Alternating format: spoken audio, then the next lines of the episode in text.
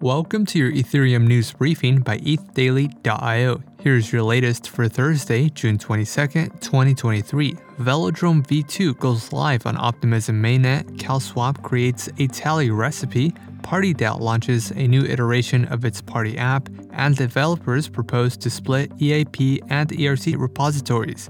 All this and more from ETHdaily starts right now.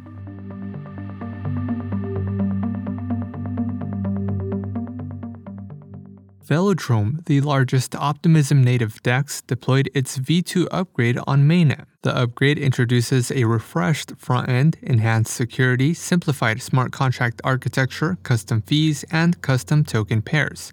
The upgrade also expands on VE NFTs, which are NFTs that represent locked vVelo tokens. Velodrome users will need to migrate their VE NFT, Velo, and vVelo tokens to v2. Liquidity providers also need to withdraw from V1, migrate, and restake their positions on V2. Token emissions will activate on V2 gauges starting on June 29th. Velodrome V2 has been audited by Sparebit. The protocol will also launch a $200,000 Immunified bug bounty program on June 29th. CoW Swap launched a Tally recipe for automated DAO trades. Instead of pre-announcing trades, DAOs can embed swap actions into their governance proposals on Tally. A new integrated user interface allows DAO managers to assign an asset, a price checker, and set a slippage tolerance. The trade is then executed upon the proposal's approval. A trading bot called Milkman picks up the transaction, verifies signatures, and forwards the order to CoW Swap for execution. Milkman is a CoW Grants-funded project developed by Yearn contributors. The bot allows DAOs to propose trades without specifying a fixed trade price. CoW Swap is a peer-to-peer DEX that provides MEV-protected trades. PartyDAO launched its Party application on Ethereum mainnet, a new iteration of its platform for creating groups with on-chain governance. Formerly known as PartyBid, the Party app allows users to crowdfund an NFT purchase and tokenize ownership among contributors. The new launch expands the app's capability to DeFi and gaming. Users can now fundraise Ether and perform any transaction on Ethereum mainnet as a group. At the conclusion of a fundraiser, contributors are awarded Party cards, which are membership NFTs representing an ownership share. Party provides governance tools for members to propose, vote, and execute on-chain actions.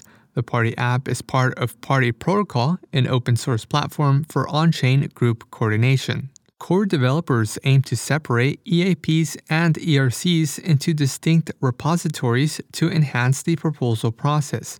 Currently, EIPs and ERCs are combined within a single tech stack, but isolating ERCs could facilitate smoother reviews by relevant parties.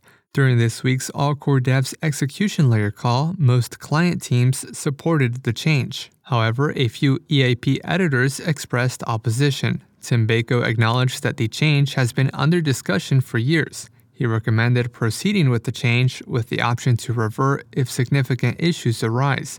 Developers agreed to address concerns during an upcoming EIP/IP call on Wednesday, June 28th.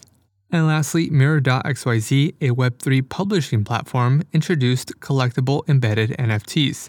The feature enables the direct minting of Ethereum NFTs from a blog post. Users can easily embed NFTs by pasting the NFT URL from platforms like Zora, Manifold, OpenSea, and Sound. Readers can then mint the NFT or purchase it from secondary markets. The feature is currently limited to NFTs on Ethereum mainnet.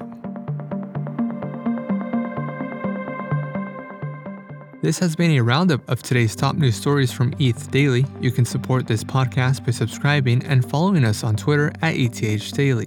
Also subscribe to our newsletter at ETHdaily.io. Thanks for listening. We'll see you tomorrow.